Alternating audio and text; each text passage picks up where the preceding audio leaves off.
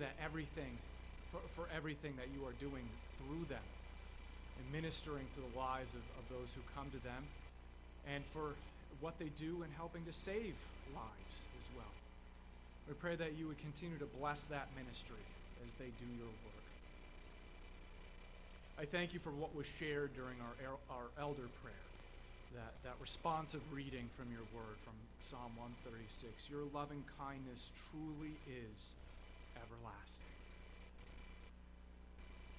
I pray a special blessing upon the rest of the service today, upon this message, that I may only say what you want me to say, nothing more, nothing less, that your seeds of truth may be buried deep within us and bear real fruit in our lives. And I pray all these things in Jesus' name. Amen. When you read a good book, coming to the end of that book is a bittersweet experience, isn't it? You know the book had to have an ending at some point, couldn't go on forever, but it was so good you hate to see it finally be over. Because what happened? You fell in love with the characters, you mull over how they were at the beginning of the story and how they've developed into the people by the end of the story, and you either love or hate how the story ends some, uh, I, am sure there are some pretty strong reactions to some endings of some books. While most other novels weave a fictional story surrounding characters who don't actually exist in real life, the Word of God reveals to us real people in the real world, in real situations, who deal with real faith. There's quite a few chapters in Genesis spent on this man, originally named Abram, divinely renamed Abraham. And as you read through these chapters in the book of Genesis, you'll marvel at his faith. You'll face palm yourself at, at, his times of weakness, but at the same time knowing we probably would have done the same thing in his place. And you'll be astonished at how God has put the pieces together in his life. Today, we take a look at the end of Abraham's life. Honor the faith that he had and see how the promises that God made to him continue even through today and with us believers in Jesus Christ. So, if you brought your Bible with you, please turn to Genesis chapter 25. If you didn't bring your Bible, that's okay. There should be one located in, in the pew in front of you.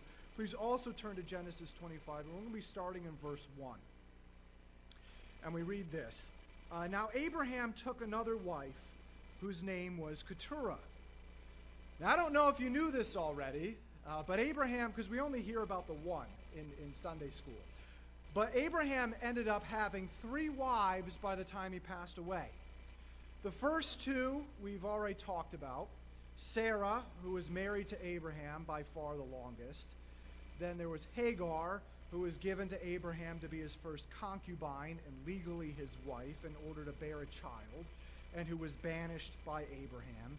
And this third one that no one ever hears about in Sunday school. And you might be sitting here, you might have heard this for the very first time in your life, and you're thinking to yourself, Keturah? Who in the world is that? Keturah? I've never heard of her. If we do the math and we start out the birth of Isaac, Abraham was 100 at, at Isaac's birth, and Sarah was 90. Remember that miraculous birth that God brought about that would never have happened if it were not for God. If we remember, if we remember from that passage when, when Isaac is born. Then Sarah passes away at 127 years old, which would be uh, uh, 37 years after the birth of Isaac and would make Abraham 137 years old at Sarah's death. Now, in our passage this morning, Abraham dies at 175. We'll, we'll, we'll, get, we'll read that. So, Abraham lived another 38 years after the death of Sarah. Now, 38 years is a long time, isn't it, to, to outlive someone? Since it was easier to find a concubine rather than a wife, and, and again, I explained this uh, the last time we talked about Abraham, but the difference between a concubine and, and a wife is that the concubine had no dowry to bring into the marriage. Uh, the wife had a dowry to bring into the marriage, and therefore any children that she bore to the husband had legal rights to his inheritance. Concubines did not have, their children did not have legal rights to the inheritance. That's the only difference between concubines and wives. They're both legal relationships uh, with a husband. So Abraham decides to take a second concubine as his third wife. Interestingly enough, the name Keturah means perfumed. So I doubt it was very hard for her to get the attention of one of the most wealthy men in the, in the region. So, similar to having a third wife, I, I, I wonder how many of us knew that before Abraham had even more kids after Ishmael and Isaac. Abraham ended up having even more kids uh, through Keturah. And who are those kids? Verse 2. She bore to him Zimron and Jokshan and Medan and Midian and Ish- Ishbak and Shua. Those are the children that Keturah bore to Abraham. So he had even more kids after Ishmael and Isaac. Only two of Abraham and Keturah's sons are given any note by Moses here in Genesis Midian and Shua. And we'll get to Midian in a moment. I know this, we're going through a lot of information right now. You'll see what all this uh, means when we, uh, as we work through it. The famous Shuahite, or descendant of Shua in Scripture, is found in the book of Job. While not the Shuhite I'll refer to, Job is a man who is greatly tested by God and suffers unspeakable loss and misunderstanding. You may have heard of that guy before, the man named Job. Probably his greatest loss was the death of all of his children at once when a strong wind collapsed the house they were in at the time. When we're down and out, one of the greatest encouragements for us is when a friend comes alongside us and spends some time with us, isn't it? That's one of the greatest sources of encouragement we have. An invitation to go out for a cup of coffee, a visit to your home, or even just a simple phone call can make all the difference in the world when we're down and out. Job had a few close friends who came to visit him in the midst of his depression. Eliphaz the Temanite, Zophar the Naamathite, and Bildad the Shuahite. Thank you, whoever shouted that out.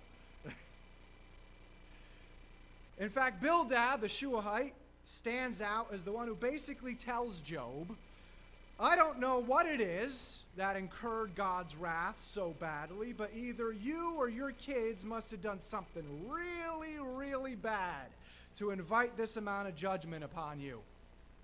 Thanks, Bildad. Real encouraging. you want to have a coffee with that guy when you're down and out? Okay. So that's the, the famous Shuahite here. Now, verse 4, back to our passage here. The sons of Midian were Ephah and Epher and Hanok and Abida and Eldah. All these were the sons of Keturah. So we've talked about all the children that Keturah bore to Abraham. Abraham's other son is a man named Midian. And since this is the first time the name Midian has come up, we can presume that the Midianites are the descendants of this son of Abraham. Now, why is this important? What's the big deal? Well, the Midianites, as you read through the Old Testament, what happens? We see that name pop up a lot in the Old Testament, don't we?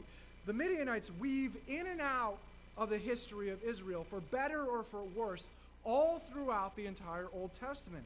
In Genesis 37, the Midianites do business with, ironically enough, the descendants of Abraham's first son, Ishmael, to sell Joseph, who is the descendant of Abraham's second son, Isaac, to the Egyptians as a slave.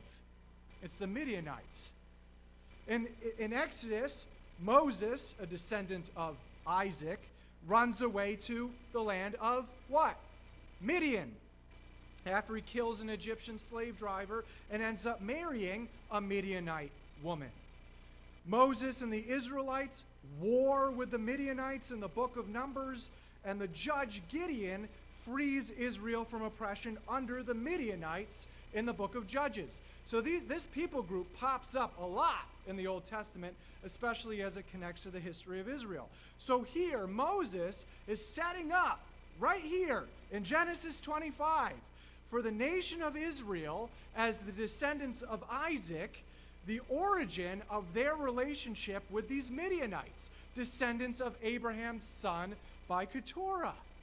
So both the Midianites and the Israelites come from one, the same man, one man, Abraham, just two different women. Didn't think you could glean so much from just a boring list of names, did you?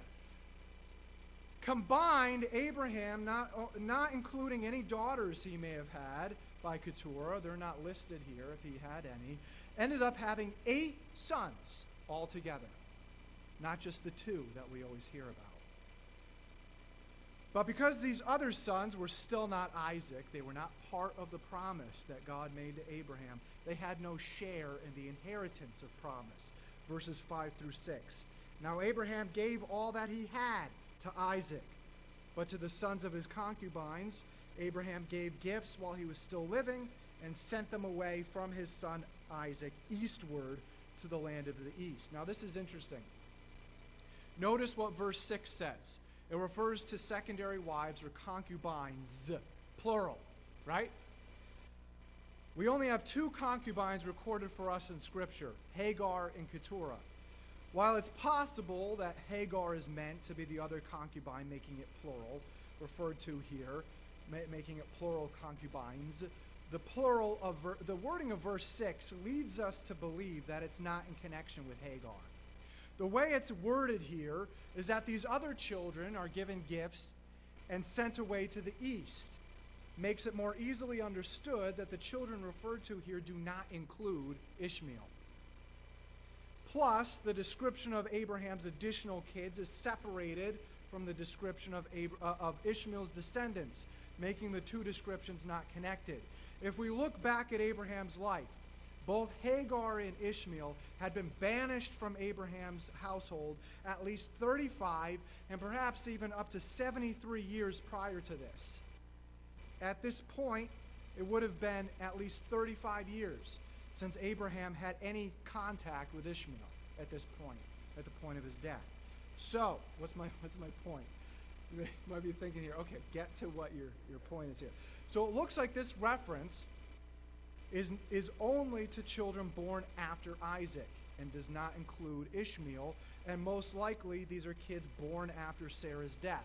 In other words, if the text is understood that way, Abraham not only had a wife named Sarah, all right, you're with me so far? Abraham not only had a wife named Sarah, a first concubine named Hagar, a second concubine named Keturah, but perhaps even more concubines and even more children that we don't even have recorded for us in Scripture. That's my point. Moses and the Holy Spirit are only interested in recording for us what wife, concubines, and children Abraham did have and their significance to the nation of Israel. That's why they're recorded. And that's all we need to know. The important thing to see here is that even though Abraham was leaving the inheritance of promise to Isaac to continue on the bloodline of the Abrahamic covenant, he doesn't leave these other children empty handed like he did Ishmael. He gave them gifts in order to provide for their well being while he was still alive. And because they might still pose a threat to Isaac's inheritance, Abraham sends them away to the east. Now, we're going to skip forward to the description of Abraham's firstborn descendants before we end with the closing of Abraham's recorded life. And we'll get to how that connects to our lives. Remember Ishmael? the, the son Abraham had with Hagar? Whatever happened to him? Well, if we remember, he ends up living in the desert with his mother, and his mother finds an Egyptian wife for him. Either his Egyptian wife bears all 12 sons for him, or only his first wife is the one recorded for us. But if you look at verses 13 through 15 in Genesis 25, and you can, you can skim through this, how many children, I already, I already said it, but how many sons does Ishmael end up having? 12, right? That's eerily similar to somebody in Abraham's bloodline, isn't it? Jacob also had 12 sons. Ishmael had the same amount of sons as Jacob would end up having. Ishmael would go on to live a pretty substantial life, verse 17. These are the years of the life of Ishmael 137 years, and he breathed his last and died and was gathered to his people. Abraham would have died when Ishmael was around 90. And then Ishmael would have gone on to live another 50 years before Ishmael died, making a pretty famous name for himself, as verse 18 describes. They settled from Havilah to Shur, which is east of Egypt, as one goes toward Assyria. He settled in defiance of all of his relatives. He, he wasn't one that maybe would make it on the family Christmas card every year. he was sort of the black sheep of the family. So now we, we spent a little time on the descendants of Abraham who were not part of the promised bloodline. Let's end our time with reflecting upon the life of Abraham, the man himself. A man whose faith we can clearly see grow through the entire recorded account of him in Scripture.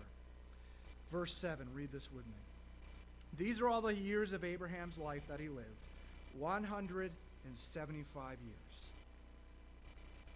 We've already touched on this age a couple of times during this message. But you know what? If we go back to the first recorded date in Scripture for Abraham, what number do we get? Genesis 12, 4. So Abram departed as the Lord had instru- instructed, and Lot went with him. Abram was 75 years old when he left Haran. So, what's interesting to see here is that what's recorded for us in Scripture is exactly a hundred years of Abraham's life that Moses has recorded for us in Genesis. We have 12:4 giving us the age of 75, which is the first recorded age we have of Abraham in the Bible. And then we have verse 7 in our passage this morning, Genesis 25, giving us the age of 175. So that's a difference of 100 years.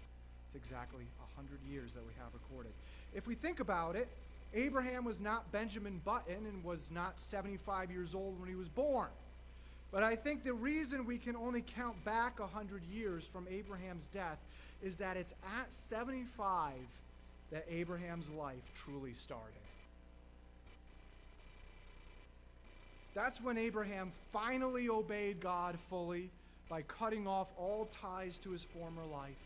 And that's when his life started to mean something.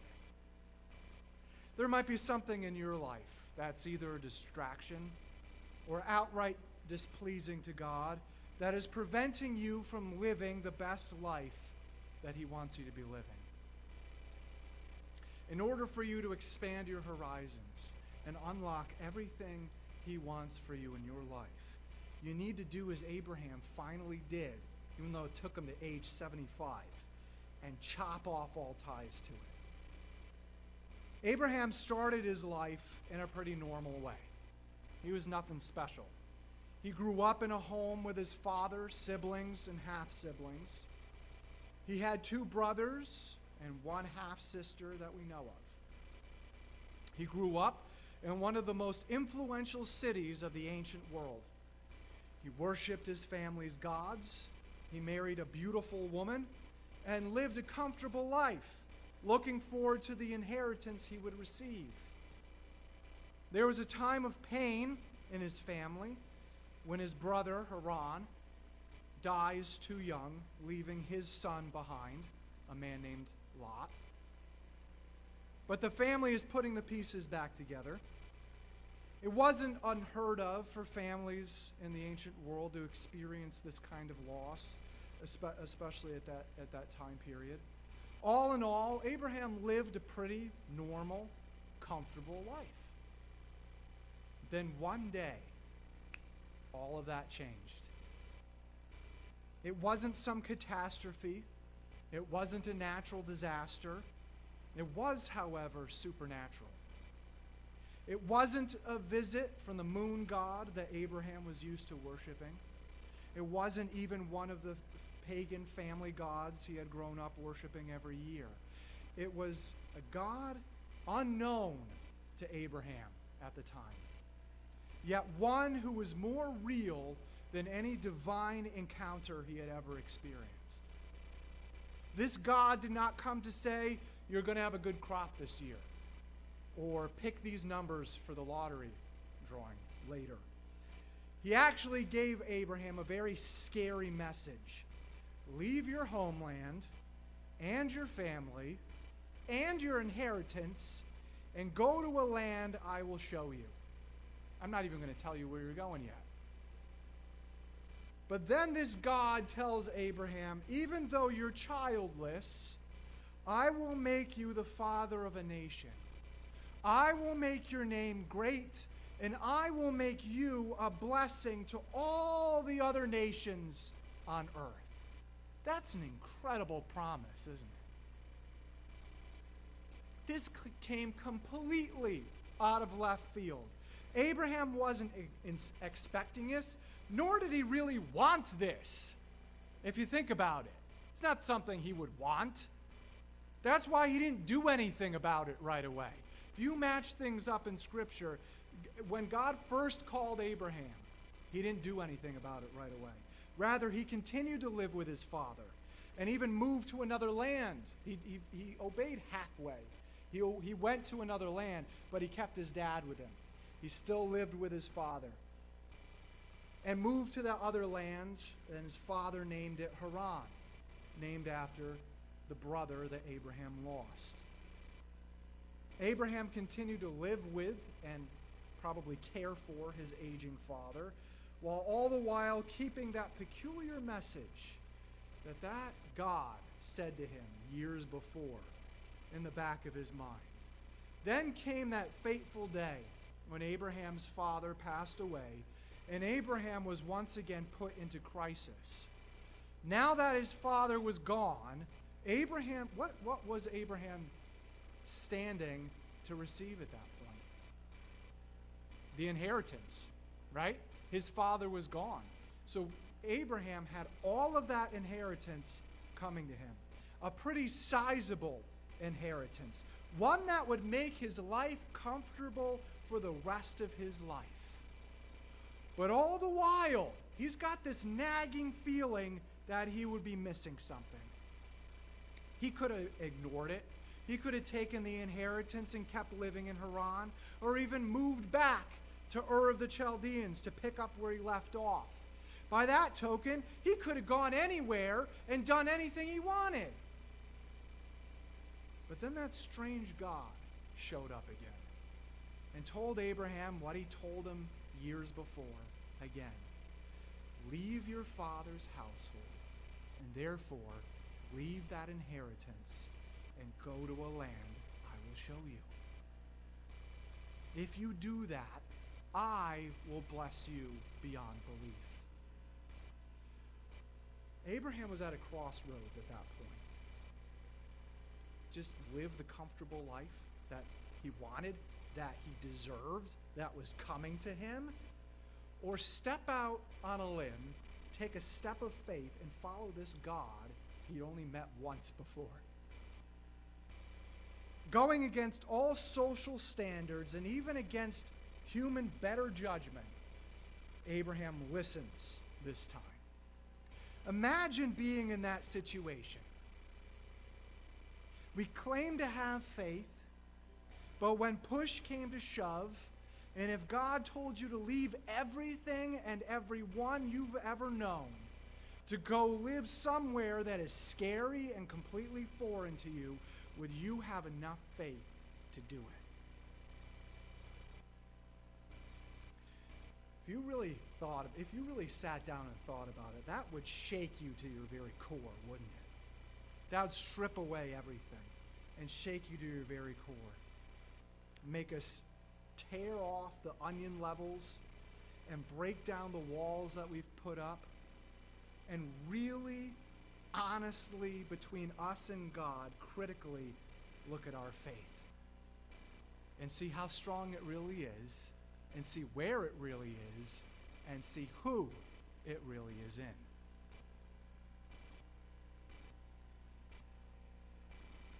It's all well and good to show up to church when it's convenient or even when we want.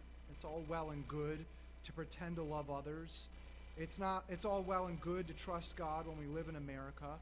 and we know everything is going to turn out all right. But is that really faith? Are you really, honestly striving to make God's name known in your home, in your family, in your workplace, in your neighborhood? Would you really, honestly be ready to give up everything for the kingdom's sake? Abraham did not know anything about what the ramifications would be if he followed through with this. He had no clue. But his simple faith pushed him to take that first step towards the boundary of Haran and out into the unknown. How much faith, brothers and sisters, do you really have in your God? How much faith do you really have in your God? I want, to, I want us to think about that. I want us to tear off all the different layers and really think about it. I want us to have a crisis of faith. I want us to have a difficult thought process with God, a difficult conversation with God. How much faith do we really have in our God? I want us to cast off all the comforts of this world and, and allow God to permeate every corner of our beings. I want Him to set us on fire for His kingdom, to give us creativity in how to reach the lost, to give us creativity in how to reach the dying and the hurting of our world. I want Him to get us out of our comfort zones and give us fresh vision for taking His message of love and hope out into the unknown. The band Casting Crowns is a song, albeit a really old song at this point, probably about 20 years old at this point. In which the first verse goes like this Oh, what I would do to have the kind of faith it takes to climb out of this boat I'm in onto the crashing waves, to step out of my comfort zone into the realm of the unknown where Jesus is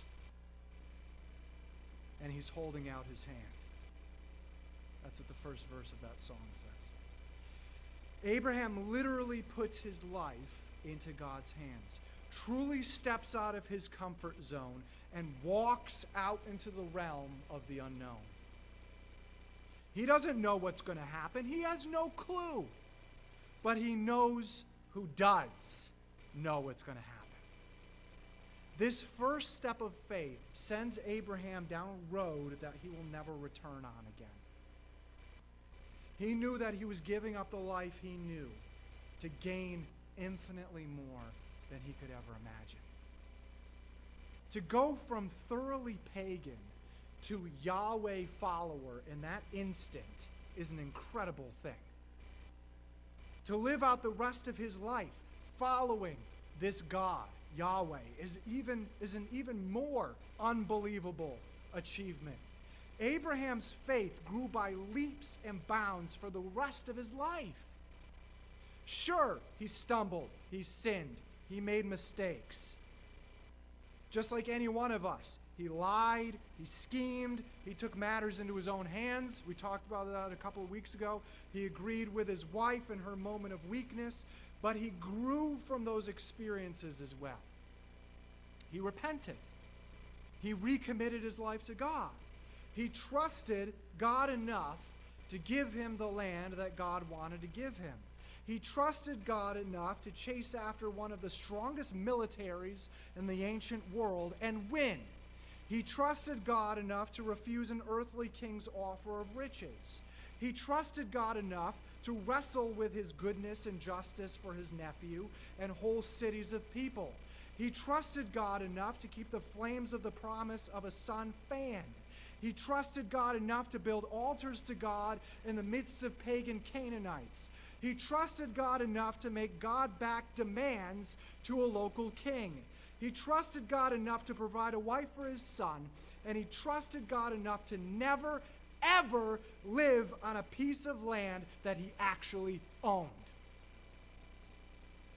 So at the end of his life, when Genesis 25 8 says this, Abraham breathed his last and died in a ripe old age, an old man and satisfied with life, and he was gathered to his people, did Abraham live a life of full of earthly contentedness and satisfaction? No, not at all. It was a hard, hard life, having to trust God every step of the way. He lived a life full of heavenly contentedness and satisfaction. He was looking forward to something else that was not on this earth, and this earth could not offer. That's why Hebrews 11, 8 through 10 says, It was by faith that Abraham obeyed when God called him to leave home and go to another land that God would give him as his inheritance. He went without knowing where he was going. And even when he reached the land God promised him, he lived there by faith. He was like a foreigner living in tents. He never had an actual home. And so did Isaac and Jacob, who inherited the same promise. This is why Abraham was satisfied when he died at 175. Abraham was confidently looking forward to a city with eternal foundations, a city designed and built by God. When you are at the end of your life, could you look back at the point of your life you're living right now, January 24th, 2021, and say, I lived a life of heavenly contentedness and satisfaction. I lived my life to the fullest in faith knowing this world is not my home and looking forward to my eternal home and reward? Could you say that?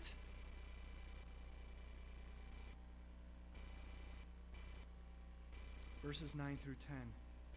Then his sons, Isaac and Ishmael, buried him in the cave of Machpelah in the, in the field of Ephron, the son of Zohar the Hittite, facing Mamre the field which Abraham purchased from the sons of Heth, where Abraham was buried with Sarah, his wife.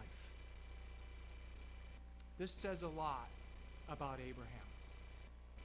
Ishmael did not have to return to bury his father, did he? It had been 35 years where there was no contact between the two of them. If any one of us were Ishmael, we probably would not have done what Ishmael did. especially after what would have happened to us. We don't know the extent of Ishmael's personal faith, but we can see here that he knew the extent of his father's faith. Likewise, Isaac knew his father's faith, having experienced it personally several times on two ends of the spectrum, trusting his father and his God enough to give himself up to personally be sacrificed and in seeing God's providence shine through the bringing together of him and his wife. Both Ishmael and Isaac wanted to honor the life of faith that Abraham had, that their father had, and bury their father with Isaac's mother in the grave that was again acquired by faith. How do people see the sum of your years? How do people see the sum of your years so far? What did they think of when they think of you?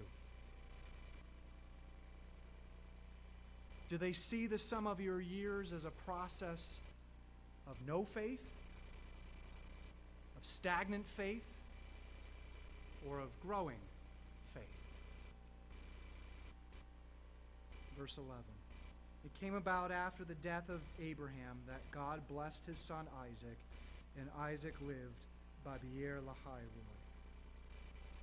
Here we have the closing of the chapter on Abraham's life and the beginning of the next chapter of Isaac's life. Life goes on, and the promise goes on. Moses sets up here for his readers to look forward to the continuation of the promise God had made to Abraham many, many years before. At the end of our lives, there will be an obituary written about us. It will be the last thing written about us that kind of captures what our lives were filled with and what we meant to our loved ones. What's yours going to look like? Will it be one that's filled with faith? One that's filled with faithfulness to, towards God? Will you be known as one who just stayed in your comfort zone and just try to build up earthly comfort and earthly riches and just live a normal life? Or will you be known as one who took steps of faith into the realm of the unknown? How are you going to be remembered? What will you be known for? Will you be known as one who lived out a life of faith in complete and unwavering trust in God's promises? What kind of legacy are we leaving to our children and our grandchildren?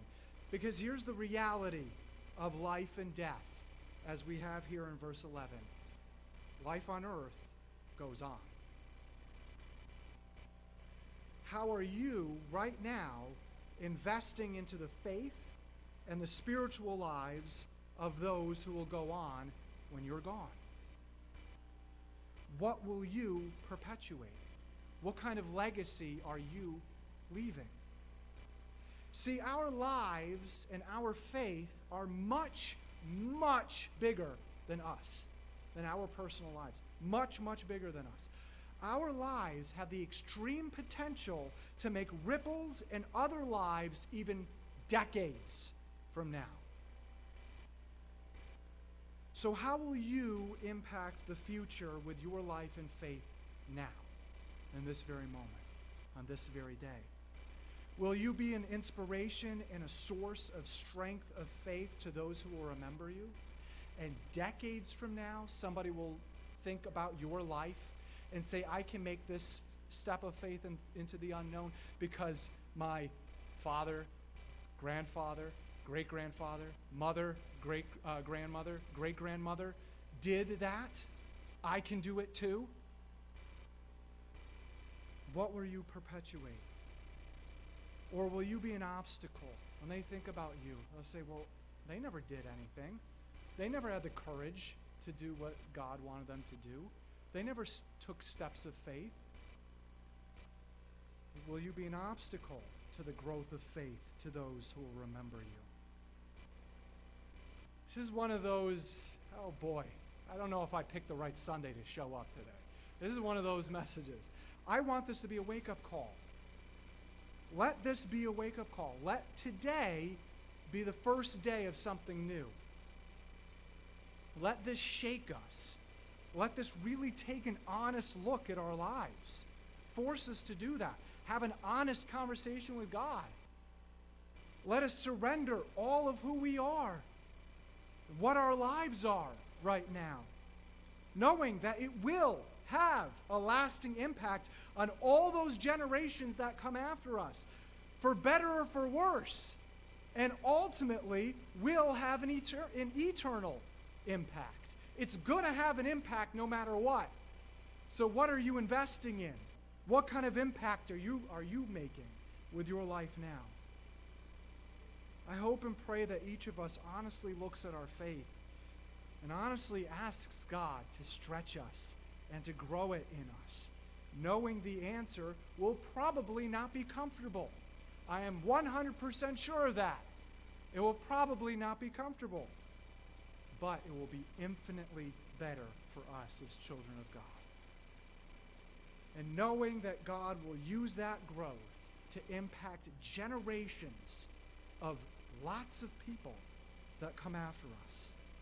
So, church, brothers and sisters, go forth from this place and from this day, living a life of faith as we continue to march forward. Everything is, uh, things have been shut down for months. We're marching forward. As we march forward, shining Christ's light into the darkness, rescuing people from the jaws of the enemy, and laboring in the building of God's kingdom right here, right now. let us too live a life of taking steps of faith into the realm of the unknown. Because while we don't know what will await us there, we do know who awaits us there. And He will grow us and He will use us in incredibly, indescribable ways for His kingdom. Please pray with me. Heavenly Father, we thank you for this message, this, this, this passage of Scripture recapping this man of faith's life. I pray that it will force us, that it will drive us to take a look at our own lives, take an honest, hard look at our own lives and our own faith, and see what is my faith really in? What am I showing? What am I building? What am I investing in in this world? What kind of impact am I making on future generations? Lord, I pray that this does shake us to our core and this does force us to have an honest conversation with you. Because your word promises us that when we do that, your Holy Spirit will go to work on all those different areas in our lives and in those corners of our lives. As we surrender everything to you, you will start to go to work on them, bringing all those different areas into line with your will. And you will use us in incredibly powerful ways and we look forward to that. And I pray all these things in Jesus' name.